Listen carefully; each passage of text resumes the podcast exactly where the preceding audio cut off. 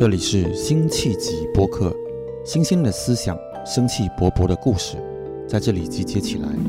我是李子欣。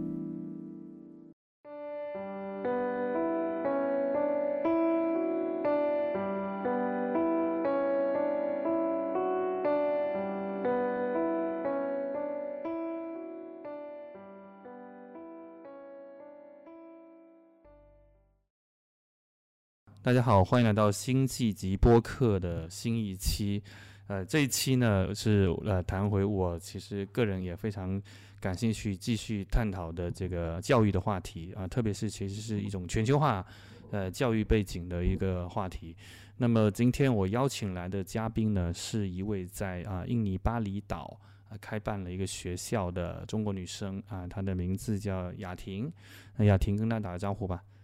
嗯，大家好，我是雅婷，很开心今天可以跟大家一起来聊天，嗯，聊聊在印尼、在巴厘岛、在国外作为一个中国人，嗯，顺势而为办学的故事。对，雅婷是一个潮汕女生，然后我觉得也特别的骄傲。我刚刚跟她作为潮汕人，呃，老乡在聊天，我说这个像我之前做那个听潮。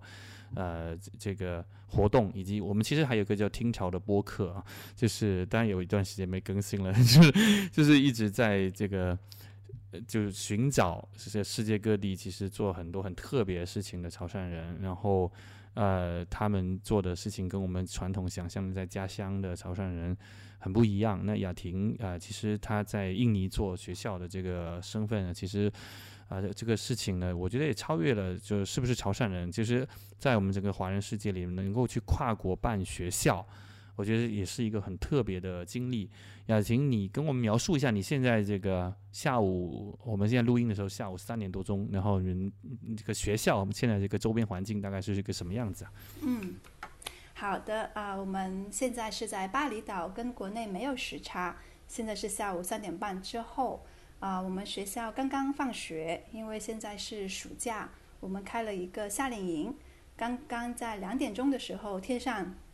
全黑了，倾盆大雨，我家的池塘都已经水漫金山了。但是在学校里面，孩子们都特别的开心，因为我们有泳池、有泥塘，所以下着大雨，有些孩子在泳池里面游泳、在跳水，有的在鱼塘里面摸鱼，还有的在操场上踢球。这就是一个下雨天的一个自然学校的日常。然后这个时候呢，大部分孩子已经被家长就是一身泥一身水的被家长接回家了。像你们学校，因为是自然学校嘛，肯定会对这个周边的自然环境有很多的利用。那这个学校有所谓的一个围墙或者边界嘛？就是哪哪块儿是属于你们的孩子能使用或探索的地方？嗯，这个边界其实很好区分。就是在农忙时节，如果田里长了稻子的，那就不是我们的；如果是杂草的，那就是我们学校的。哦哦，所以其实它可以漫山遍野，是吗？对对对，就是因为嗯，巴厘岛的气候一年是三季都有在种嗯种稻子，所以现在刚好两天前，我们的邻居们刚刚插了新秧，所以你看到一片的小小嫩绿。那一小片地就知道这是不能去碰的，但是其他的是我们学校的地，这都是杂草，或者是我们已经修好的，有铺了木头，有铺了石板路的，嗯，所以基本上是一个没有有形的墙的学校，但是有一个内在的边界，就你知道哪一些是你不可以出去的，哪个是可以你自由撒野的地方。嗯，那大概整个的范围会有多大呢？你你你们有面积的概念吗？学校目前的就是在学校名下就有签约的是七千多平，呃，但是当然这中间包含了很多我们邻居的其他的地，所以具体的数字没有。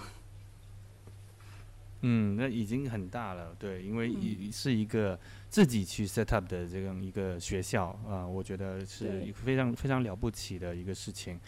呃，那呃，因为如果说说起这个创办这个学校嘛，我相信你可能也在很多地方会会谈过这个这个经历。那么，呃，我记得你跟我说过，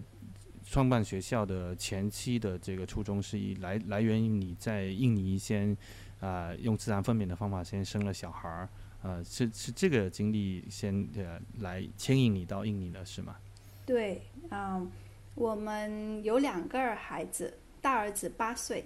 嗯，其实过去十年，我跟我先生就一直在漫游，就是旅居。孩子出生之后，我们还是在到处搬家，所以他前六年的六个生日是在六个不同的地方过的。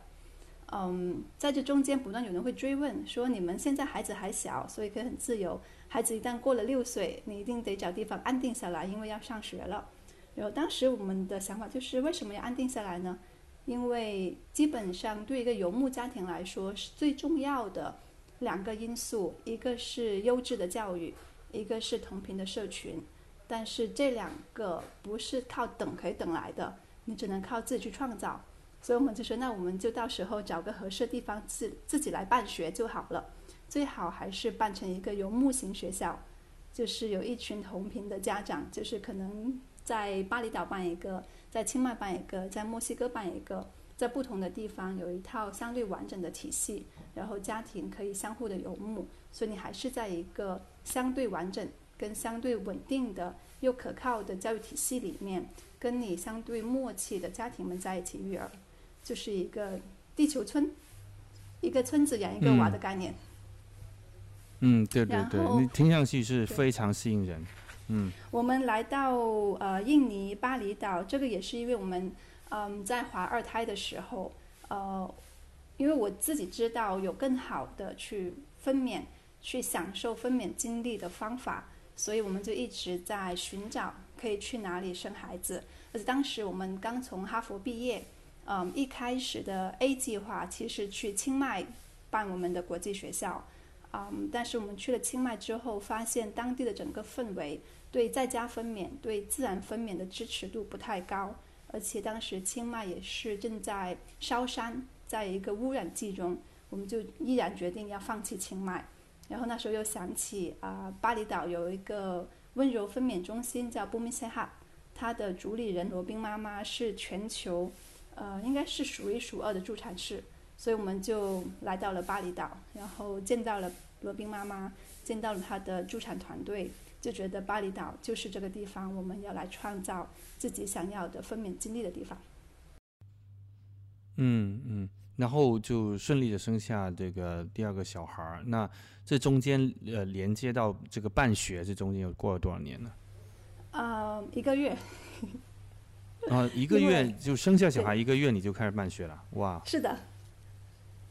因为现在嗯，学校所在的这个地方就是我们一开始租的房子，我们在这个房子里面很顺利的实现了自然分娩，呃，一个月后就孩子满月之后，我们就开始办学了。这中间也是因为疫情，嗯，其实分娩过程特别的顺利，但是分娩之前。还是有很多的心理压力，因为那时候刚好疫情刚开始，嗯，在国外其实大家都是懵逼的，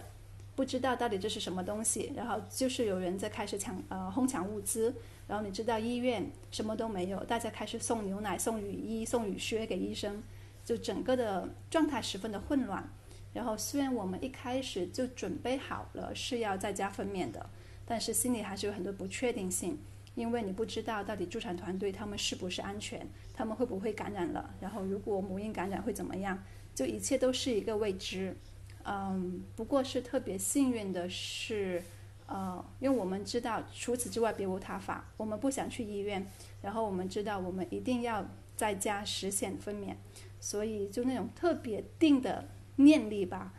嗯，到后来当孩子真的开始。呃，启动的时候，我还特别幸运的，我最好的朋友他们一家，当时跟我们一起隔离两个月，所以我们两家人一起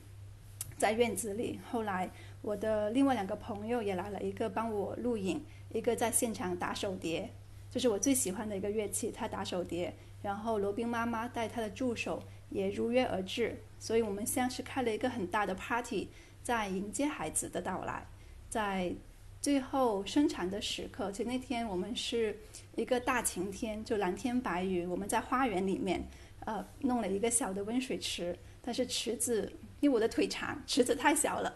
感觉不舒服。到最后临产时刻，呃，罗宾妈妈说：“你站起来。”然后我站起来之后，突然感觉一种通天地的力量，整个人是通的。然后突然大吼一声，孩子就转出来了，然后落到我先生手里。哇，对哇哇，太太太神就奇了。就是嗯，就是整个过程，嗯、旁边朋友看着很激动人心，他们都哭了。然后对我自己而言是第一次真真正正的感受到生而为人有那种真的是跟天地相感应的那种力量，就特别的顺畅。嗯然后后来在回想的时候，也更加明白了，其实我就是一个管道，这个孩子他是借我而来，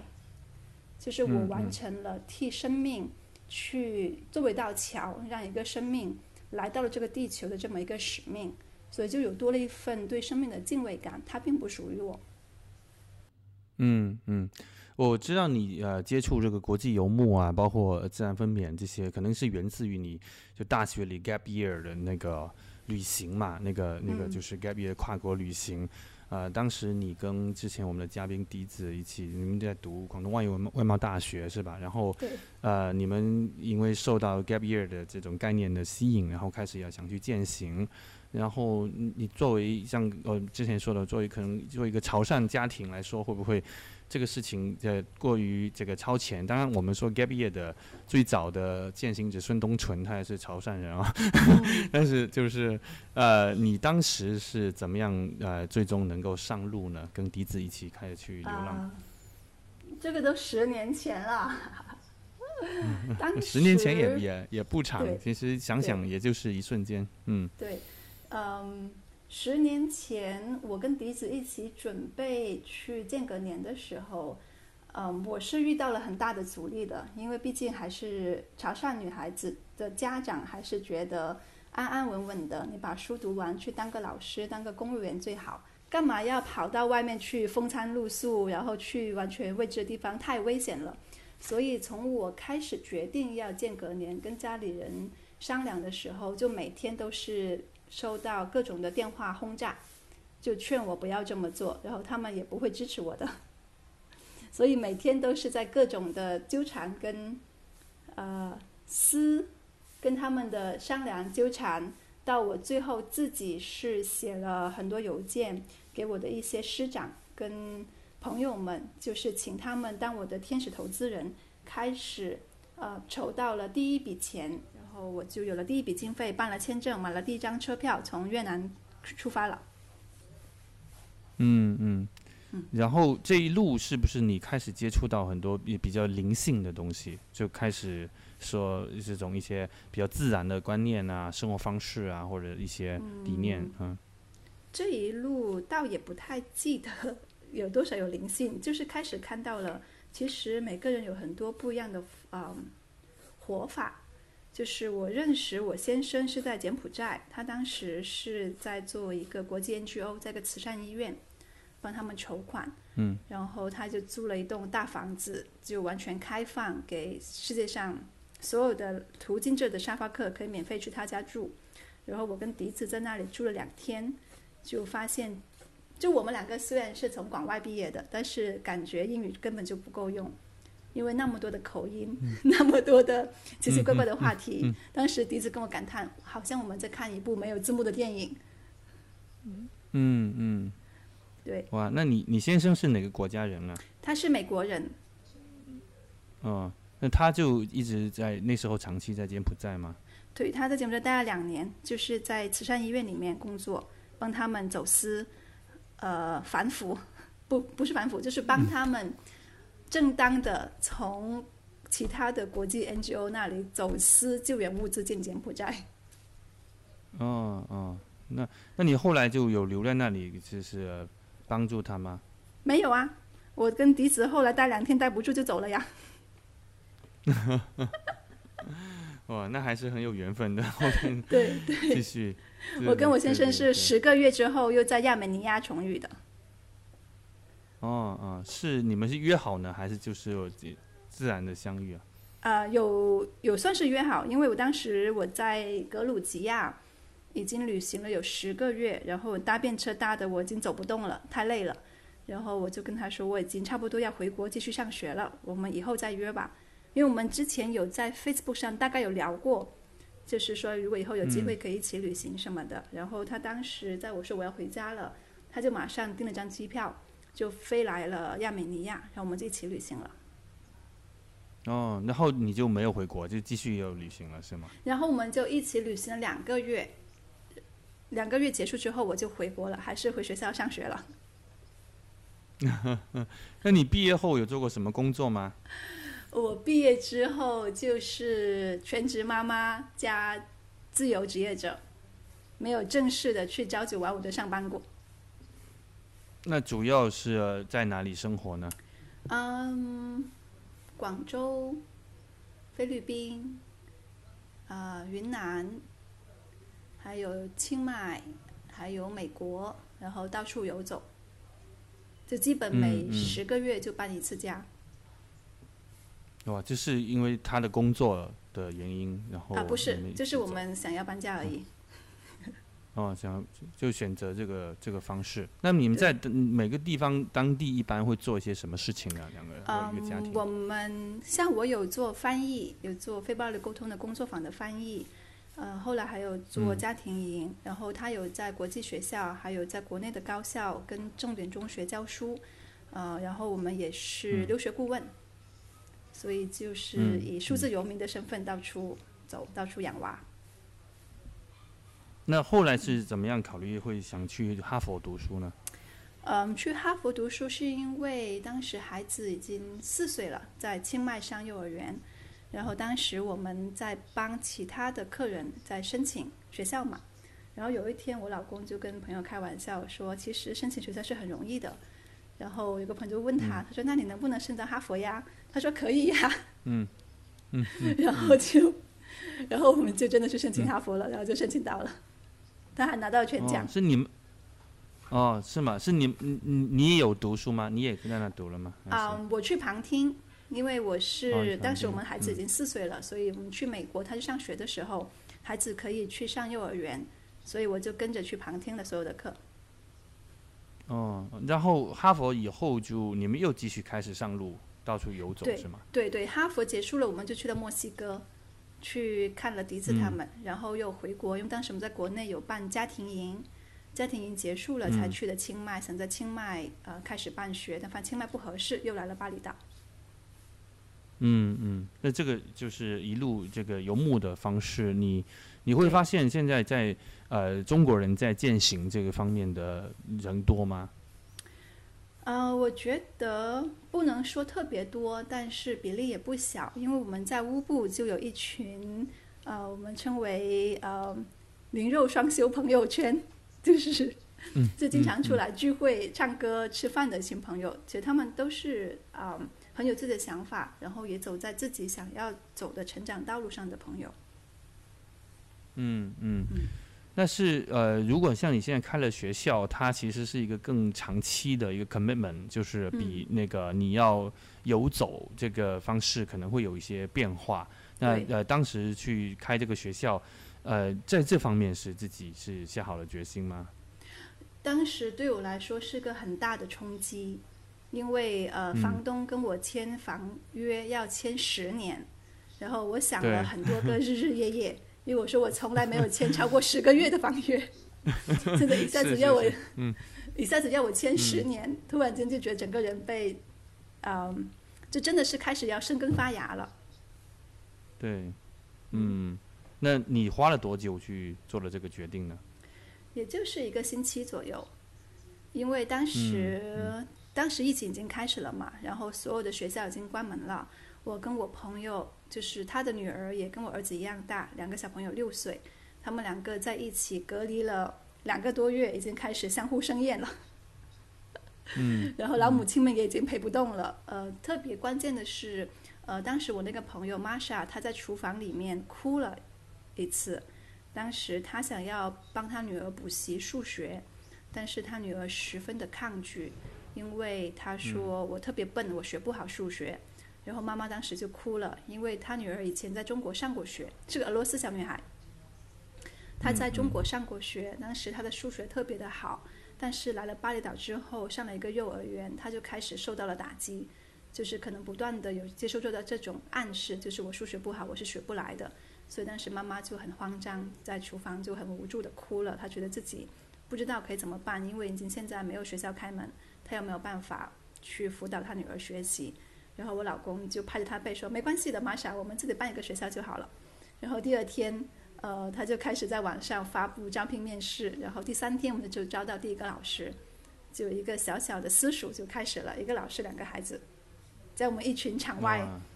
将我们这几个场外的人员在在做打打杂。嗯嗯嗯嗯。那如果呃正式的去办学校，它还是会涉及到有一些呃，比如说基建基础建设的投入。那这块你们也是，就是也想好了要去做这方面的投入嘛？因为这个投入也是有一定的会时间的嘛。嗯，对对对。嗯，因为我们比如是投了哪些呢？在我美国上学的时候，我老公已经哦，他读的就是 school leadership，就是呃，他读的专业就是讲怎么建学校的。所以在美国上学那一年，他已经把整个在东南亚办学的预算案给做好了。所以我们一开始的时候，就规模很小的时候，只要有四到六个孩子，基本上就可以自负盈亏。嗯嗯嗯。那你们比如说做一个学校最起步的建设，你们会做哪些呢？是类似于大家想象的一些教室或者操场或者什么吗？还是一些其他的很特别的东西？嗯，其实最起步的时候，最关键的是师资。因为在巴厘岛这个地方有一个得天独厚的好处，是我们的院子十分的漂亮，就是很大。我们当时租的院子已经是有八百平，有带泳池，有很大的草坪，然后还有边上有农田，就孩子们有足够的地方去运动跟撒野。就基本上我们一开始没做太多的呃硬件的投资，主要是投资老师，就是物色合适的老师。嗯嗯嗯。那一开始可能会很多小学校都会开起步的一个情况，可能是一种混龄的教学，是吗？你们也是把年龄那那这中中间最大的跨度年龄啊差异会是多大呢？嗯，学校目前的孩子是二到十四岁，嗯，就目前我们有大概六十到七十个孩子，就下一个学年是二到十四岁的孩子。我们刚开始起步的时候，其实特别稳定，因为主要是我儿子六岁，还有他朋友六岁，还有这两个孩子的朋友们，他们都是六岁、七岁。就我们一开始的八个孩子，都是这个年龄段。嗯。嗯，那那后边到了十四岁和两岁，那是不是自然就得分组、分年龄组？对对对对，所以我们现在分出了有呃学前班、幼儿园、小学部跟中学部。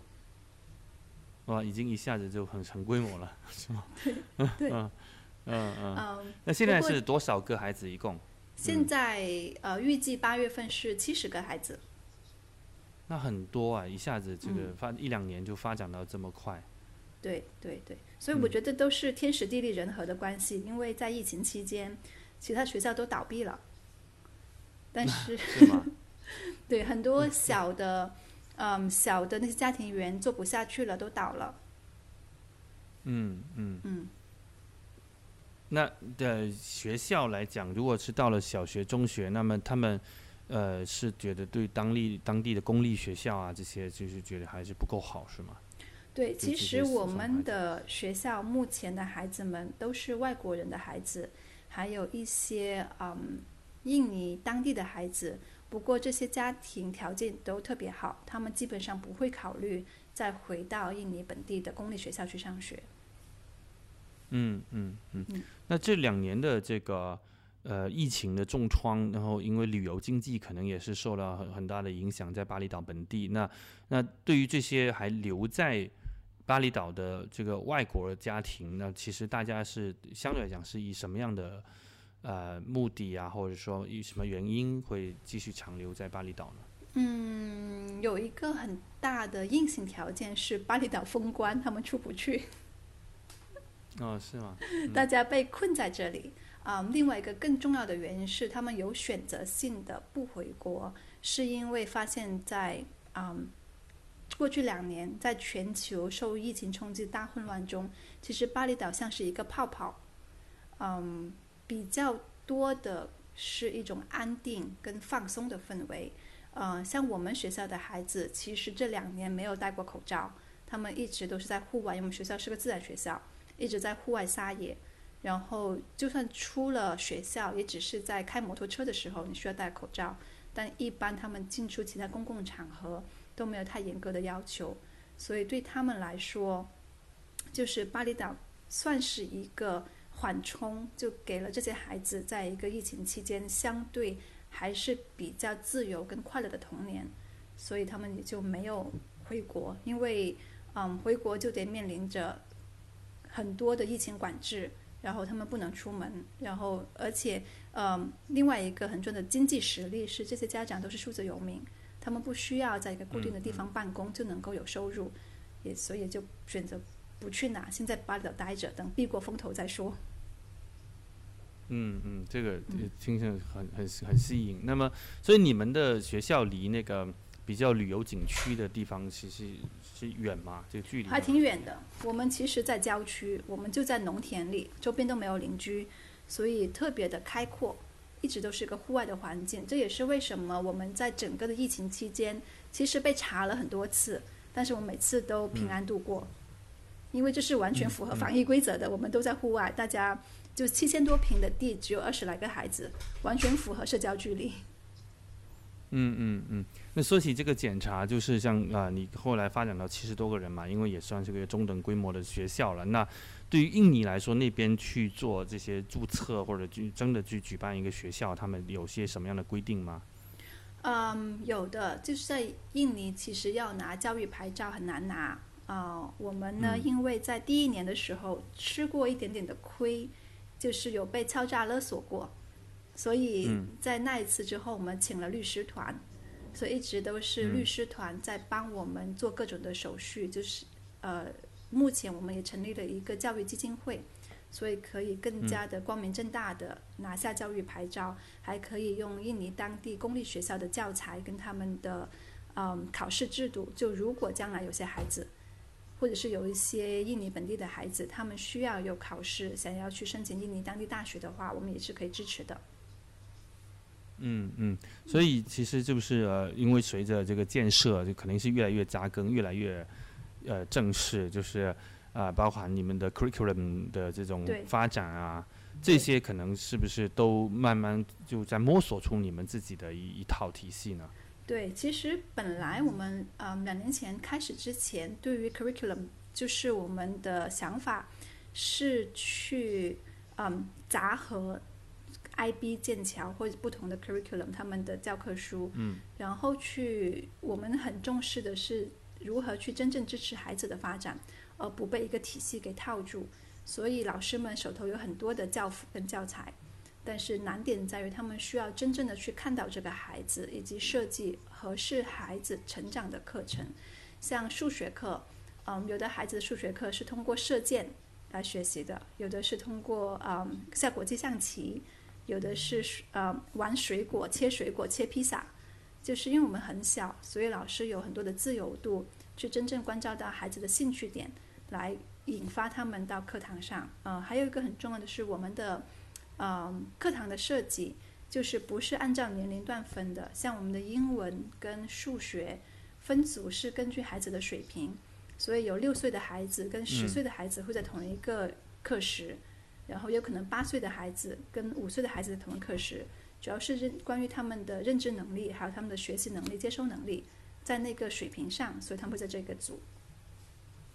嗯，那这样每个孩子他一天的这个 schedule，他是都是独特的，他跟别人会不一样。对对，所以我们的行政压力十分的大，因为你加了一个孩子就要调课。就特别的头大。对，现现在感觉就感觉这块得去开发一个程序，然后像已经有一些大的学校就会有个程序，然后就一个孩子自己当天的 schedule 就会出来。对，对我们其实现在呃，去年有一个爸爸帮我们研发了一个程序，可能八月份会正式投入使用。就是你只要点进去孩子的名字，你能看到他今天的课表是什么。嗯嗯，是，所以。呃，这这个研究，因为很多人有时候会认为自然学校是会不会在相对的啊，学习上面就是所谓那个课内学习上会有一点放松。那你们自己是怎么看？因为自然学就给感觉就我最大的肯定还是去接触自然，接触这这些。但是，呃，这些所谓的这些知识这方面，你你作为学校的这个主创人，你是怎么样的的态度来来看待这些人类 establish 的一些，其实包括 IB 啊、A Level 啊，其实我觉得这些都是。人类去去去构造的一个体系，对呀。那你现在对对他们来讲，是你你你自己是一个什么样的态度？嗯，我自己的感受是，其实所有现有的教教材跟课程，它都是我们的一个经验体系的汇总，它适合一部分人，但是它不适合所有的人。嗯，在目前这个阶段，我们学校其实现在才两岁，才两年嘛，我们服务的孩子其实是二到十岁。因为十到十三岁只有五个孩子，就是中学部，我们还在三个月前刚起步，所以我们自己不断的思索，就是在二到十岁这个是还算是童年时期，那我们最重要要培养的品质是什么？这个就是每天我们自己都在思索的问题。能够在一个自然学校的环境里面，让孩子们去放松，嗯，去感受自己，以及学会很重要的社交技能，这个是我们觉得是特别的必要的。还有的是保持一个十分旺盛的好奇心，经常会带着在谈内驱力，内驱力。那到底什么是内驱力？我的理解是，如果你没有太多的外在要求，而让一个孩子以舒展的状态去探索跟发现，那他内驱力就会出来。其实知识是海量的，如果我想要孩子去学习，可能一个网课他能够教的比我在印尼本地老师。一年能够教的都还要多，但是在于孩子是否准备好了，以及他有没有自己有这个自制力去学，这个是我们更想要去关注跟考究的。因为在印尼办学最大的挑战，其实在于师资。呃，印尼本土的基础教育是很落后、很差劲的，所以他们的师范出来的老师根本上就跟不上我们自己想要的那种。嗯，创新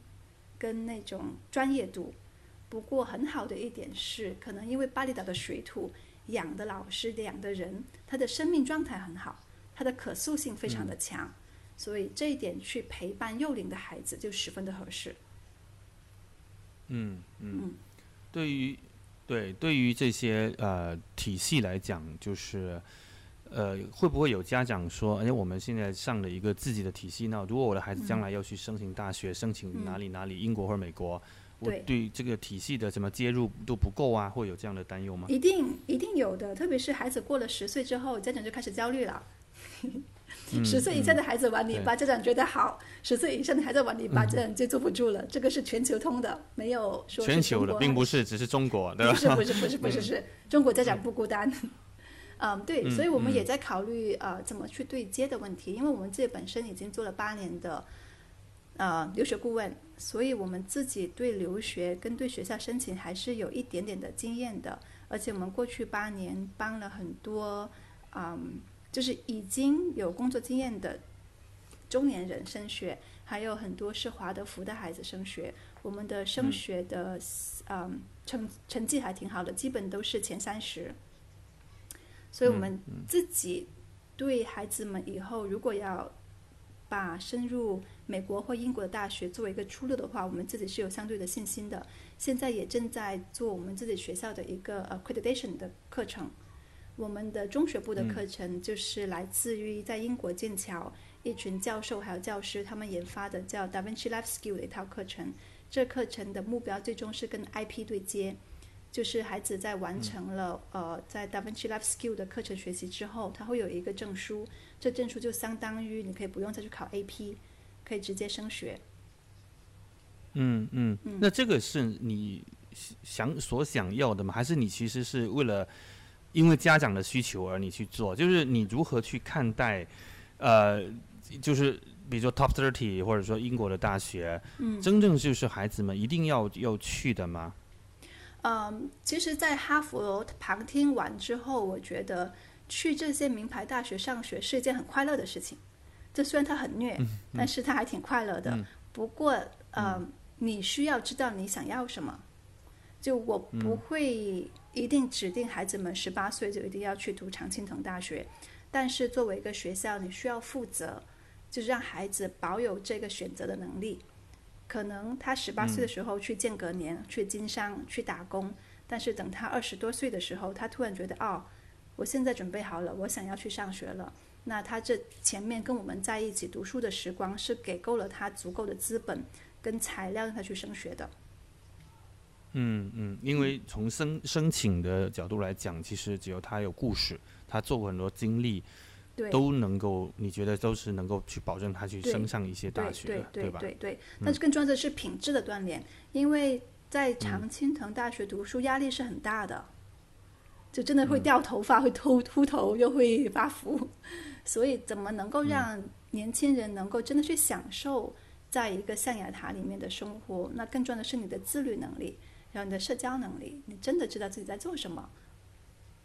嗯，那很多时候，其实年轻人哪怕到了十八岁或者二十几岁，他其实也还是没有想好，他只不过是父母的一个就主流的想法，说你们对都得去嘛，不然你没有竞争力。对对那那这种情况下，你你会有什么样的建议吗？一方面你们有很强的申请能力，但另外一方面可能就是说不分条件的把这些人输送出去，其实不见得是你们办这个教育的初衷。其实并不是，嗯因为呃，办学两年下来，你会发现这个学校它并不适合所有的人，就其实就是那句老话，就是没有一个教育系统是适合所有人的。嗯，到目前为止，其实我们发现我们的核心家长圈，他们对孩子的规划，就如果说有规划的话，他们的规划大致都是他知道自己的孩子以后不会是一个打工人。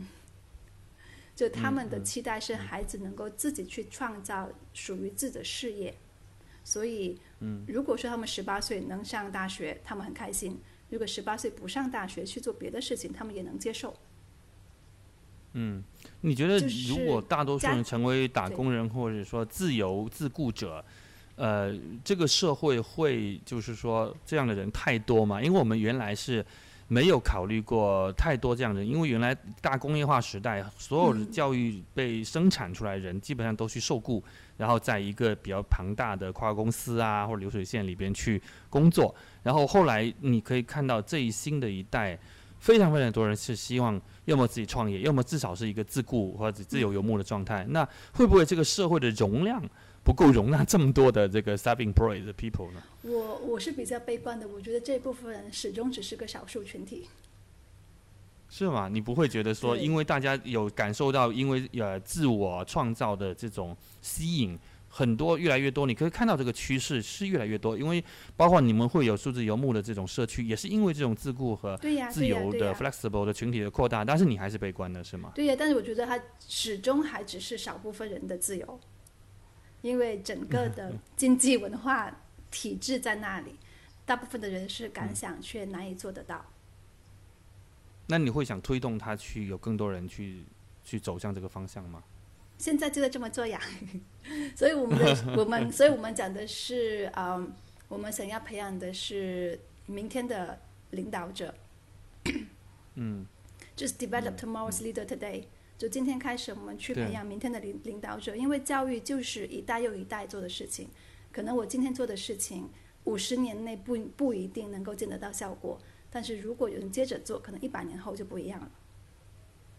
那在低龄这一段有呃比较成熟的，所以华德福体系啊，或者说瑞吉欧啊等等这些体系，那对你们来讲，你们并没有那么的想要去就是呃去用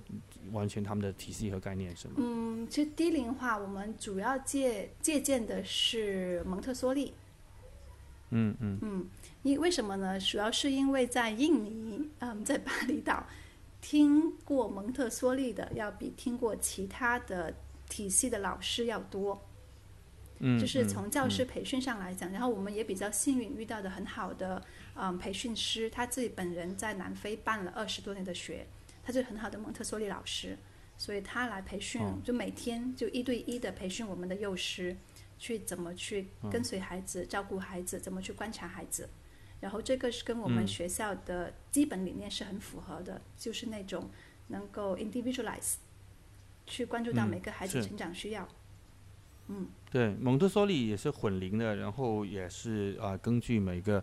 孩子来设置他们的工作。那在蒙特梭利，好像在国内大家大家的认知来说，他们一般就只到幼儿园就结束了。那在这个小学这个阶段，你们是继续用蒙特梭利的体系呢，还是会蒙蒙特梭利有一直到高中的，像这位老师他、哦他其实是特别喜欢小学，就是蒙特梭他的嗯本人的经验是在蒙特梭利的小学，不过他目前先帮我们哦培训幼师。嗯嗯嗯那你们的小学现在也算是在往蒙特梭利这个方向发展吗？还是嗯，结合了其他？有有结合其他的，但是蒙特梭利是一个主要的一个大背景，就是老师们可能是他们这当地的师范有讲过蒙特梭利，所以老师们大概都能够理解这个概念。嗯嗯，那你个人呢？你包含你你跟你自己的孩子，你会对像华德福啊这样的一些理念呃也感兴趣吗？嗯，有，我其实很喜欢华德福的艺术疗愈这一部分，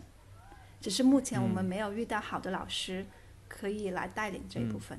就是我自己觉得艺术是在人生起起落落中，能够真的让你一直守住自己，守住内心，让你从黑暗中走出来的那道光。所以艺术在学校里面，在我们的教育里面是很重要的。我们学校每天大概是六个课时的安排。呃，至少有一节是艺术课，它可以是画画，可以是呃水彩，也可以是陶艺，也可以是木工，就很多的跟手、跟意志的发展相关的工作。嗯，那孩子们在教室里和在户外的，在一天里边的时间比例大概会是怎么样的？嗯，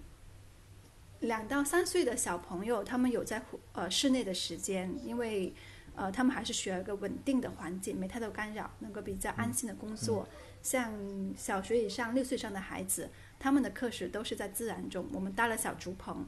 就是有绿树哦环绕的小竹了棚，对他们一直都在自，然里。像天，很像天幕那种现在流行的跟那 glamping 的，你们搭个什么天幕在那就那学习是吗？对呀、啊对呀、他所以如果你们用用用小木棚的话，那个就没有太多什么电子化的这种屏幕啊，没有啊这样，一些教学辅助工具。没有没有，没有。老师们哦如果上课要使用电脑，要放要放视频，也需要先给呃教研组长同意过才能放，就是我们看过这是什么资料，这是什么视频才可以放。哦哦，那所以很多还是用粉笔。对，对，就很原始的一个村小，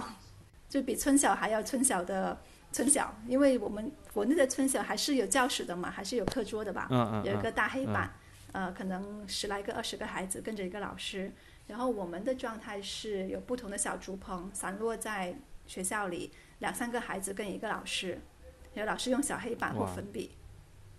嗯嗯，这很酷，这个是很酷。就嗯十分的复古。所以我们有一个英国爸爸十分喜欢，他觉得让他回归到他小时候 的上学的状态但。是会会有什么蚊虫啊这些问题吗？嗯，在户外一定有呀，还有蛇呢。嗯，对，嗯，就他们都习惯了。对，孩子们都习惯了。嗯嗯，然后在在户外上课之外，那其他的这种体育啊，或者说这些去接触自然生的动手啊、劳技嗯课，类似这些这些方面是怎么样的情况？这些也是我们每天的日常，就每天他们都会有 adventure，有到林子里面去嗯探险，去啊、呃有时候会看到蛇，有时候是去摸鱼、抓螃蟹，然后砍竹子，嗯，还有去采花，然后回来染色、染布，还有做像现在是嗯夏令营嘛，每星期五都是去河谷探险，所以前面四天会去林子里面砍一些竹子，然后回来削竹片做船，或者是用香蕉叶做船，星期五再带去河谷去放船。嗯嗯，所以这这部分每天大概可能会有几个小时的时间呢。嗯，从早上八点半到下午三点，就基本上这个是贯穿着的，就是换了一个活动内容而已。啊、那他中间不是有做到小小小木棚去去学习的时间吗？对呀、对呀、那个也是发生在小木棚里呀、我们的艺术、艺术教室就在一个香蕉林子里，里面有三个小木棚，然后一个是做陶的，一个是画画的，一个是做木工的。嗯嗯嗯，那如果是一些极端天气，比如暴雨啊什么这些情况，那怎么办呢？嗯，极端天气，我们现在有加进了两个大的有带顶棚的大教室，像嗯也还好，因为极端天气的时候，也就像今天两点钟下大雨的时候，孩子们选择了在户外去摸鱼、去游泳跟去踢球。嗯嗯嗯嗯，对对对，能够想象这种完全是很特别的。那那对你来讲，你现在啊，因为又是做妈妈，又是做学校管理，你你你自己一天的 schedule 会是什么样子呢？嗯，一天可能六点多起床，然后开始安排孩子们，开始安排学校的早会，然后八点钟到学校开早会，然后迎接家长，然后盯着陪着老师去确保每个孩子都能够去上课，因为学校很大嘛，又没有围墙，经常有孩子会走着走着就走神了。忘了自己要去上课，所以我们就得拎着孩子去他的课室去上课，然后还有是就是回复信息，然后家长的疑问，还有跟老师们开会，然后到下午三点就家长们来接孩子，然后再回归到妈妈的生活。所以那个时候，在到晚上就一直是跟呃你孩子自己孩子会相处的一些时间。对对对对。不过因为现在也在初创，就创业期间，你也没有记得多少时间，因为有时候可能七八点钟还有家长在发信息，所以还是在工作。嗯。对对对，那至少你大的孩子，他可能有了这个 community，他就自己能够跟别的孩子相一起去玩。对对，其实这个是我过去两年嗯。我觉得最大的收获是大儿子开始有了一个固定的朋友圈，呃，因为以前我们真的是每十个月就换一个地方嘛，他那时也还小，所以基本上没有特别固定的朋友，除了他在清迈上幼儿园的时候有一个小小的朋友圈，啊，然后现在在巴厘岛，因为这两年办学，所以他就开始有了很多很好的好朋友，而且都是家长们都打算一起要读到十八岁那种。嗯，然后经常他们自己就组织了 play date，就是下课了可能会有某个家长或他们司机把孩子们都接到一家去，然后他们 party 等吃完饭，我们再去把孩子接回来。这种的孩子们自组织自己的游戏跟自己的聚会，其实给了家长很多的空间。就是以前我们带孩子去参加呃别人的聚会的时候，家长总是要出席的嘛，然后你要跟家长社交。要跟他们聊天，但是在巴厘岛是不用的，大家都是把孩子放下，然后家长就走了。嗯嗯，就是一个家庭，一个家庭 host 一群孩子，然后下一次再轮流到另外一家，就相对的自由跟放松。嗯。那那面对他们，如果想要读到十八岁的这样一种期待，你自己会觉得哇，我盯在这个地方这么久，然后因为办学是非常日复一日，跟你原来的生活状态真的差异非常大。你自己内心有什么建设 之类的？内心每天都在建设，因为因为办学的过程其实很多的挫折跟压力，其实它跟教学不相关，就是来自于很多行政的，还有嗯关于沟通的，关于社会的压力。然后经常会想要撂挑子不干，觉得这个又不赚钱，他那么累，何苦呢？嗯嗯。对，但是你要看到，因为我们自己有两个孩子，然后如果我们不做，会有更好的出路吗？答案是没有，那就只能是继续做。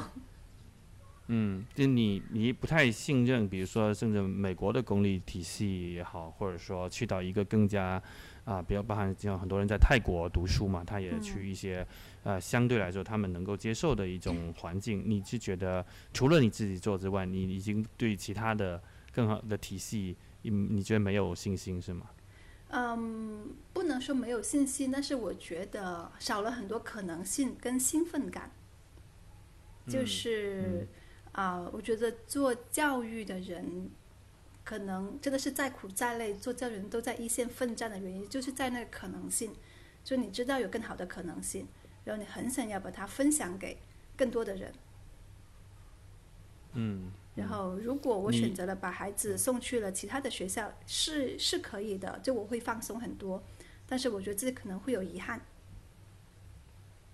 嗯，你觉得这个遗憾主要是什么？是在他的一些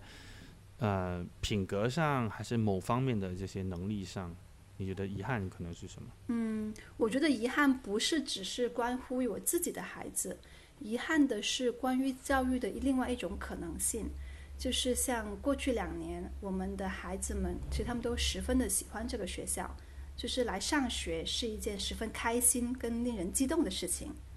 我觉得这个才是真正的学习该有的面貌。本来学习就是很开心的，但是如果学习变成了一种负担，跟你想到去上学是有压力的这件事情，那就本来对生命状态来说就是一种，就是一种不对，就是不正常。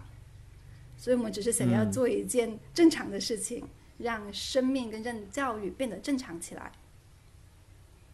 嗯嗯，我听说还有从中国过去的孩子，就尤其在疫情当中，应该很不容易。那这这个有什么故事可以分享吗？嗯，这个孩子其实他是疫情前被妈妈送过来度个假的，但是疫情遭遇疫情被困在这里了。嗯嗯，对，然后就一直上的是吗？他就一直上了这两年。嗯，特别值得说到的事情是，他的爸爸妈妈从国内过来了。在疫情期间从国内过来了，而且还辞去了自己国内很体面、很稳定的工作，就是来巴厘岛重新开始。那他们现在在巴厘岛做哪些方面呢？工工作或者？他们现在呃正在开一个餐馆，中餐馆。哦，真的哇！那是因为他们刚好人生想做这方面的一些转折吗？还是？嗯，我觉得也是深思熟虑之后吧，可能一直在国内也在思索有没有一个更好的，或者是说更适合自己的生活方式。然后来了巴厘岛之后，先是爸爸来的，他本来是想来把孩子就接回家，但是发现孩子离家的这一年成长的特别大，更加的自信，又更加的友善，然后更加的体贴人，更加独立，所以他就觉得可能对孩子来说，这里是更适合他的生长环境。所以爸爸留下来了，开始学英语、健身、学瑜伽，然后妈妈也过来了。嗯嗯，哇！那孩子之前一年他是在巴厘是跟着谁呢？跟着他的小姑，爸爸的表姐。嗯。哦哦哦，就原来是把他只是放过来度假，然后对对，原只是想说度个两星期的假。对。哦哦，那他怎么找到你们的学校？他怎么会知道你们的学校？微信朋友圈，嗯嗯，中国人还是靠微信走天下。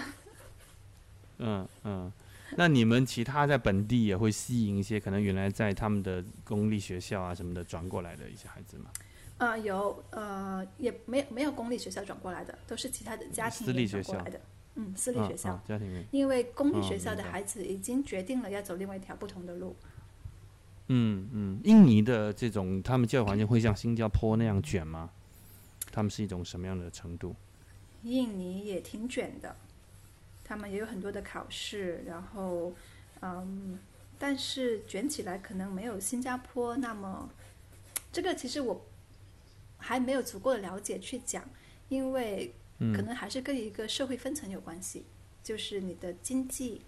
家庭的经济条件。决定了你能够接受怎样的教育，因为我知道的很多印尼的嗯华人朋友，就是属于家庭环境比较好的，其实呃高中都是去新加坡上的。哦嗯，然后新加坡就下一步可能想去美国之类的，对对对，基本上都是基本上他他们十四十五岁就开始去了新加坡，然后去了新西兰或者是美国、英国，嗯，都是家庭环境比较好的这些朋友都是有呃留学背景的。嗯，但是在本土说，嗯，大众的教育还是处于一个很僵硬的，就是一体化的教育，就是穿校服，然后统一的，嗯，制服，统一的教材，就是这这么多个岛都是统一，就是为了有一个大印尼的概念。嗯嗯。嗯，那你们学校现在的收费是会比呃国内中国国内应该也是一些私立学校都会便宜一些吧？应该是吧，比国内的这些私立园要便宜好多，好像也不是便宜很多，就是相对便宜，因为物价比较低。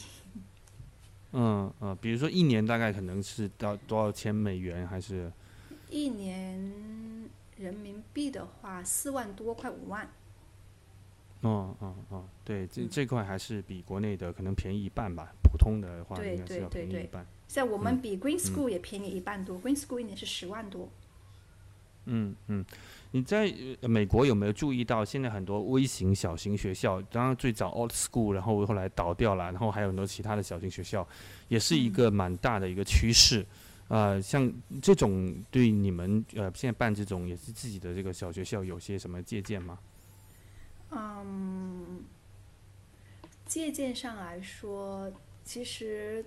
具体到每个国家又很难借鉴他人的成就方式。因为每个国家它能够给到你的政策支持，最重要的是师资力量的支持太难了。就在印尼最难最难的就是一个师资，然后印尼连买书都很难买得到。就是我想要办一个图书馆，但是想要买到优质的图书是很难的事情。哦哦，但它海关能进来吗？比如你亚马逊啊这些，能够从海外订书进来吗？呃。税会很高，嗯嗯嗯，就是海关很很就贪腐很严重，所以这个还是我们还在想摸索有没有什么办法，有当地的其他的 NGO 能够帮我们，能够从哪里进一些书进来，能够建一个图书馆。嗯嗯，是这个很重要。就是在巴厘岛办学，你的优势在于这个自然环境特别的好，就是孩子们在自然中能够得到的十分的多，但是如果你想要有更多的人文方面的滋养，图书馆、博物馆就很难，除非是你对艺术特别感兴趣的孩子，这里当地艺术。嗯嗯嗯，理解理解。那在中国现在整个就特别激寡的这种情况下，你们会呃尝试去吸引一些中国的这些家庭过来吗？你觉得这块是有可能的吗？啊，我觉得这两年的疫情。给了我们一个借口，可以不用想这个问题。现在又重新开放了，现在中国国内开始低龄留学又开始抬头了。现在英美是很多了，因为他们知道世界已经一体，已经开放了，只有中国才在封闭，所以大家又开始往外动，心思已经动了。我不知道你，你可能可以开始着手这些方面的一些。对，可能对我们最近有上海的妈妈在咨询我们的营，今天我们该给老师跟我讲。对，嗯嗯，我没有特别的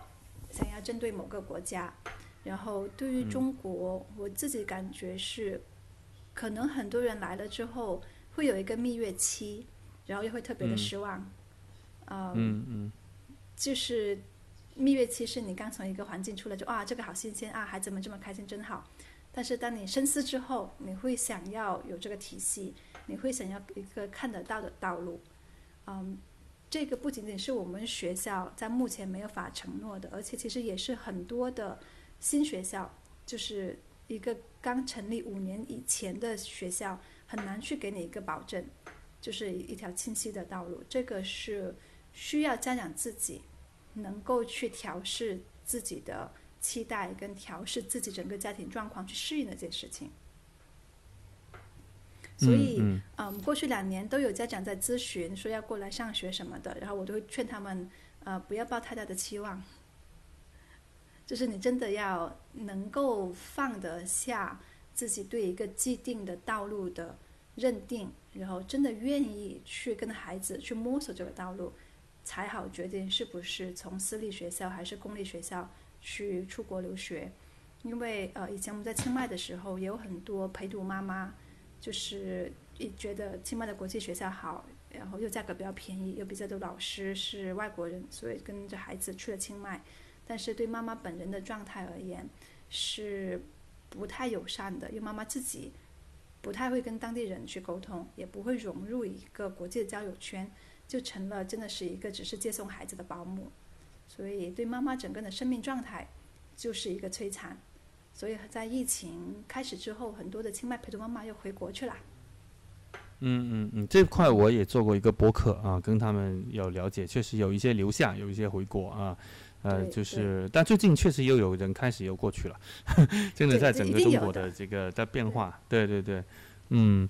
对，像你会还会像之前说的，想像去数字游民比较集中的，像墨西哥啊这些泰国，这接接着会去开学校嘛？这个会在你的计划内吗？这个我们还是会有这个计划的，嗯，但是不会很快，因为我们还在自己想在巴厘岛先站住脚，就是先把一个旗舰、一个 mothership 先做好，然后这是需要一个很长时间的过程，然后可能也会开放去支持其他的姐妹学校。像我们现在就在研发一套课程，呃，可能九月份的时候会上线，波兰会有一百个学校开始尝试使用，就是关于社会情感学习 SEL 的一个课程，去支持老师跟孩子怎么更好的在课，嗯，在一个教室的环境里面。更好的去沟通，跟构呃，跟建立良好的师生互动。嗯嗯，SEL 现在是很热门的课程体系。那么，它怎么会是波兰？他们怎么会找到你们来开发？因为世界各地也有很多。对，嗯。这个这个，因为这个波兰找到我们的是我们在哈佛的同学，就是我们一起上的学。然后在在哈佛的时候，我们呃给大家分享过非暴力沟通。嗯哼，所以啊，我们学校现在基本上第一个立校的，嗯，大背景也是因为我们以前办了非暴力沟通家庭营，然后非暴力沟通里面有很多理念跟操作是我们很认可的，所以这也是我们学校在坚持的，就是以非暴力沟通的理念去对待老师跟对待孩子，所以这位同学就找到了我们，他也他一回国之后也办了学校，呃，而且他办的是小而美的，特别快，有一百多个连锁。所以他想要我们给他设计一套，就他很厉害，两年两年之内开了一百多个学校。哇，厉害厉害！对，我看你们有一些中国文化元素的一些引入，呃，毛笔啊什么的，就是这块你会作为中国人嘛，你会有这个特别的情感去投入去 develop 这些东西吗？对呀，这个是一定有的，嗯，因为我们想要打造的是一个全球公民嘛，那如。所以是任何有机会能够让孩子们接触到的文化，我们都会想要把它引进到学校里面。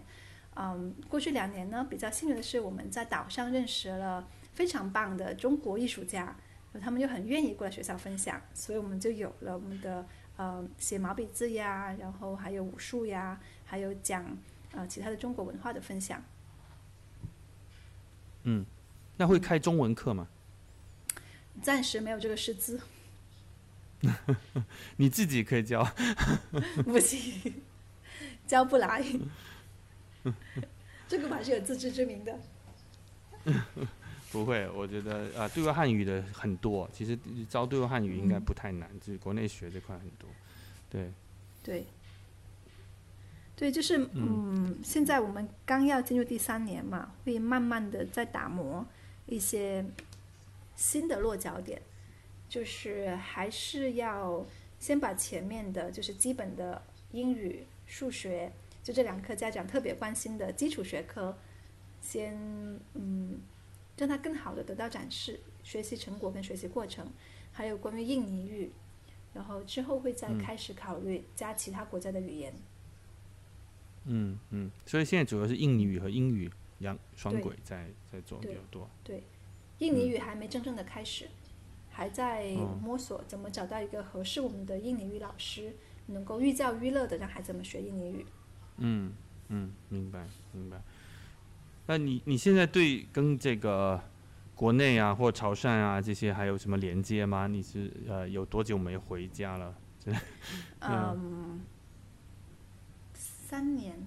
三年。上一次回家就是呃怀孕刚怀孕四个月的时候。嗯嗯。然后就疫情这些，对对对，对吧？嗯，那你你会想到，就是你的这些 practice 会给中国现在水深火热的教育能够提供一些 alternative 的一些办法和和借鉴吗？就是你你的你你觉得你有朝一日会用这些你的实践去作为为中国的教育去做一些不同的探索吗？嗯，其实我觉得。国内的教育水深火热的很多，但是看得明白的也很多，只是需要更多的人去做而已。就是我做的其实并不是什么创新的事情，只是个回归，就是嗯，因材施教这四个字，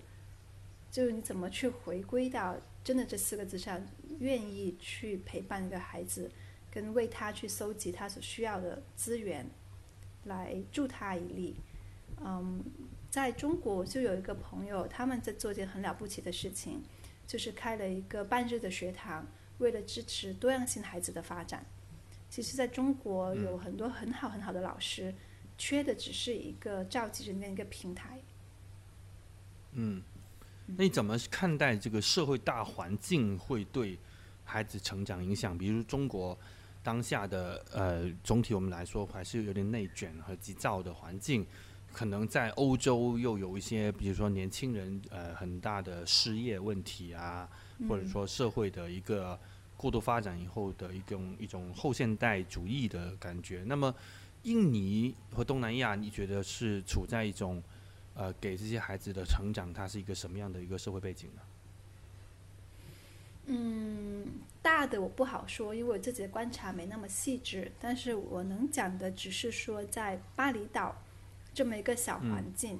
然后这么一个小群体，就是我们学校的孩子的这个群体，他们想，他们其实是十分 privileged 的，享有很大的特权。就是他们可以过一个不那么卷的生活，是因为他们在一个相对宽松的国家，做一个外国人，嗯，没有很多的社会规条跟规训，你一定要怎么做，这个就是一个很大的放松。嗯，然后又来自他们的父母，可能他们的父母本身已经是走出了主流社会，有了自己的见地跟想法，又自己走出一条路，所以他们也不会给孩子太多的你一定要怎么怎么样的这种规训。所以他们就有多了一层的底气，就有了多了一份可以自己去实验跟过自己生活的一个自由。但是呃，在巴厘岛本地的这些孩子，就是嗯，巴厘岛的孩子或是印尼的孩子，他们还是会需要去走这条千军万马，嗯，去搏杀，去上大学，去选择一个看起来还可以的专业。嗯，而印尼或者巴厘岛相对来说，真的是教育是十分落后的。到现在，他们的上大学最热门的专业还是计算机。嗯。嗯。但是他们的这个水平又跟不上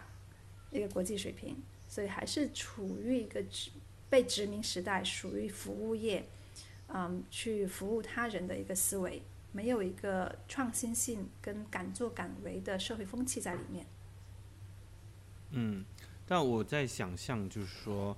呃，你刚刚说是这些孩子和他们家庭虽然有些 privilege，但是我反而认为说，现在有更多这样的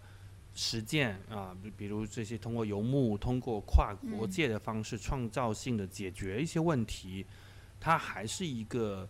值得提倡的一个。创新的方法，因为有很多人也同样有资源，同样有这个能力，但是他有时候因为缺少发现的眼光，或者对一些新的观念和实践方式的拥抱，他就又只能就守在这个原来旧有的模式里边。那我觉得他们的孩子也就会继续受到那个模式的一些影响，而呃，真正的能够创造性的，能够用一个更开放的，就像呃你们提倡的全球化的这样的一种概念来讲，那。只有自己的能力能达到，能够去做适配这个资源，那你就像就像刚刚说的，你在你这里的学费，它呃都比国内可能就是二分之一或三分之一。但是我们只要家长他本身拥抱这种方式，或者他处理好一些其他问题，他其实可以也可以让他的孩子能够去实现有这样的童年。呃，我觉得很多时候它是一个综合的一种家庭的一种 planning 的一种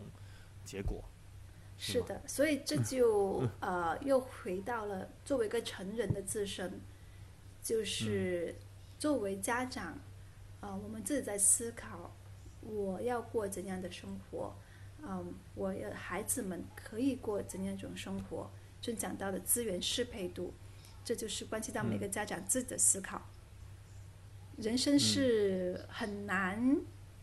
真的样样都美，样样都一百分。但是一定是有一个取舍。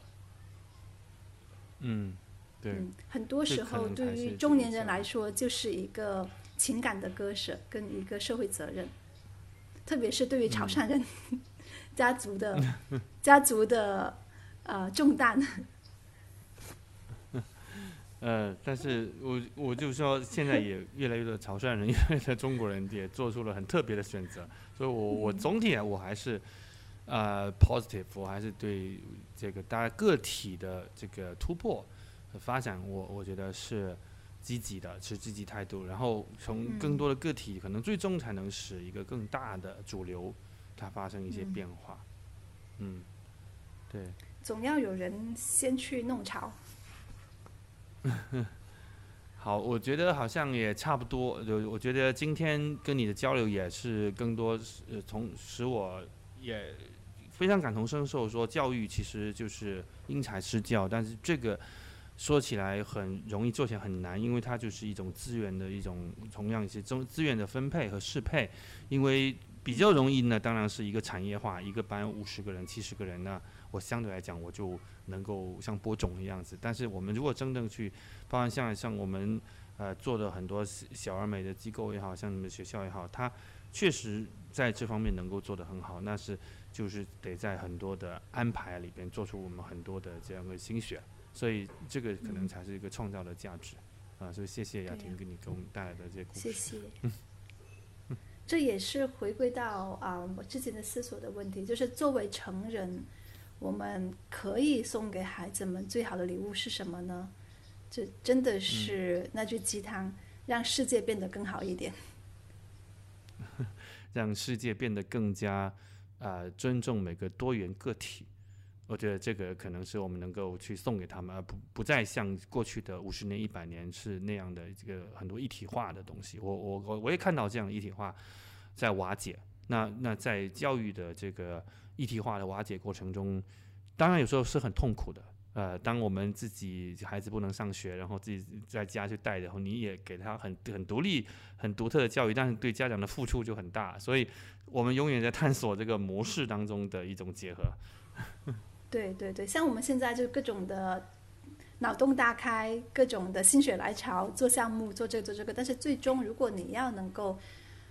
走到一个平衡，还是会把它相对的有一套体系出来，有章可循。那如果说几年之后我跟我先生不在这里了，但是还是有人可以接棒，让这个体系能够走得下去，变得可复制。所以我现在我对那些呃能做超过十年以上的新式学校。还有对那些已已有体系的教程都十分的敬佩，因为这都是很多的教育者真的是踩过很多坑才积累下来的。嗯，好，那我们都一起努力了。好，谢谢，拜拜。好，谢谢。再见。啊，再见。再聊。欢迎您在小宇宙和苹果播客平台搜索和关注辛弃疾。您可以留言发表您的评论。您也可以在公众号 Think Age 新契机找到关于节目的文字推送。同样也请您关注三明治这个我创办了十年的写作平台。我们下期再见。